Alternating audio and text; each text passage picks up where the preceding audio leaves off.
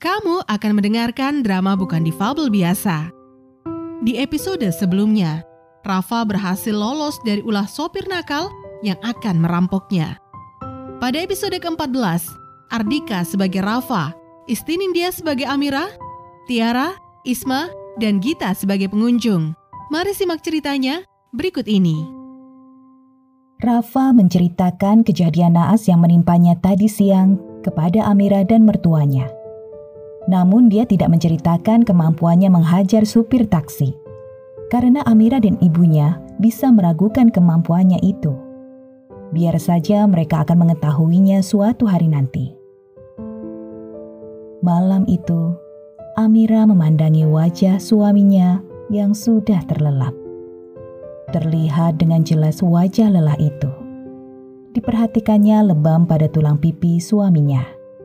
Dia bersyukur Rafa masih selamat dari kejadian mengerikan itu. Disentuh wajah suaminya.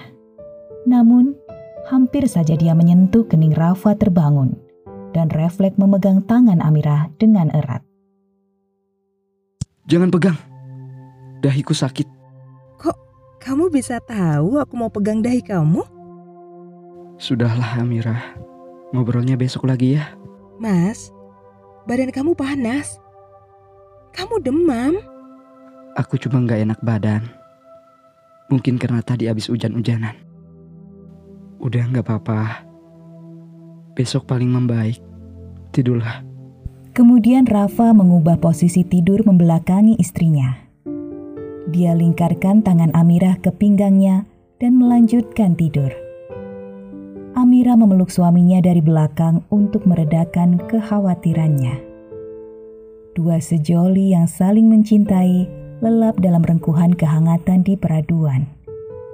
Ini adalah awal kehidupan dalam ikatan yang saling menguatkan. Aku tidak ingin kamu kenapa-napa, Mas.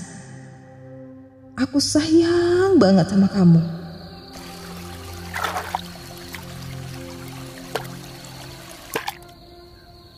Allahu Akbar. Allahu Akbar. Allahu Akbar. Allahu Akbar.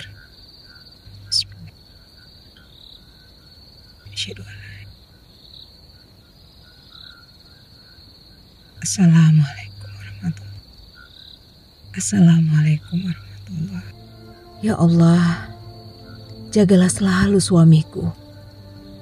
Penglihatannya yang telah kau ambil, jadikan kekuatan untuk indranya yang lain, agar dia mudah melalui ujianmu dalam menjalani kehidupan ini.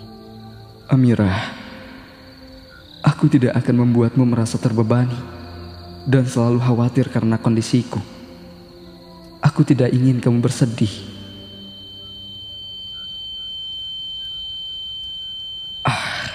Mas, kenapa? Gak apa-apa, cuma pusing. Tangan kamu dingin sekali dan kamu berkeringat. Kamu gak menyembunyikan sesuatu dariku kan?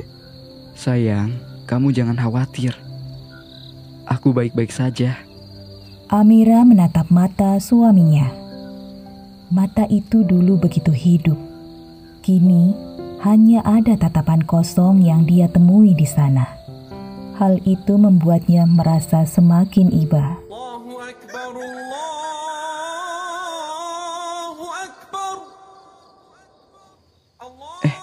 Sudah terdengar adzan subuh. Aku wudhu dulu ya. Kita sholat berjamaah. Pagi ini aku ingin mengajakmu melihat rumah kita. Abis itu, kita jalan-jalan ke mall yuk. Ke mall. Kamu Pokoknya, aku akan selalu menggenggam tangan kamu.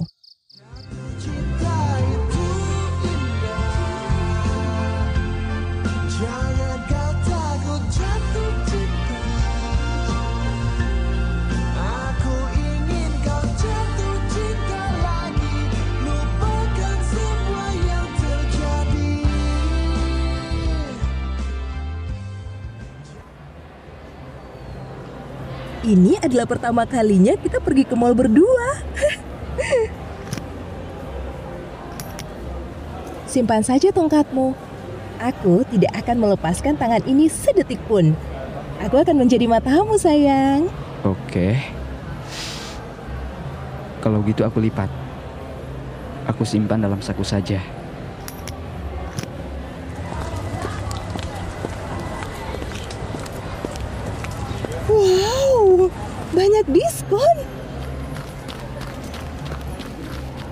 Amira, eh. Hmm. Katanya nggak akan melepaskan tanganku walau sedetik. Huh. Aku harus menepi. Di sini ramai sekali.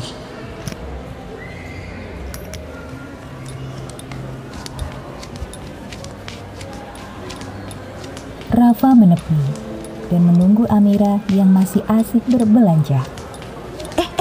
Lihat tuh cowok cakep. Hmm, tapi dia tunanetra ya? Ngapain dia sendirian? Kita samperin yuk. Kali aja dia perlu bantuan. Cuma malu mau nanya siapa. Udah sih biarin aja.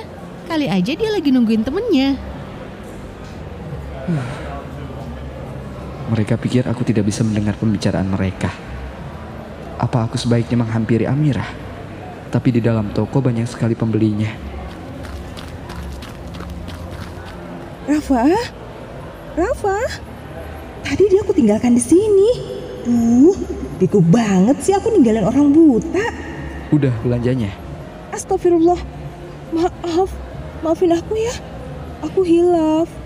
Kamu tadi ke mana? Gak ke mana-mana. Aku nunggu persis di samping toko. Ayo jalan. Banyak yang ngeliatin aku dari tadi. Siapa? Siapa? Kok kamu bisa tahu kalau orang ngeliatin kamu? Aku kan punya mata batin. Udah, ah. ayo kita jalan. Ku berharap memberi kasih walau tak kembali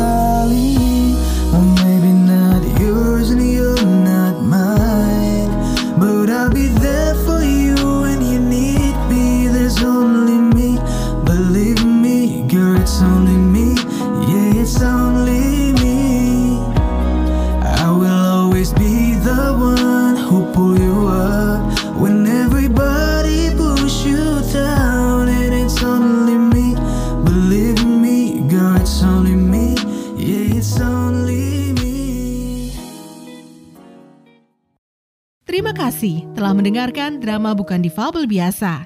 Nantikan episode selanjutnya. Drama ini dipersembahkan oleh Ruang Suara Kreatif Production.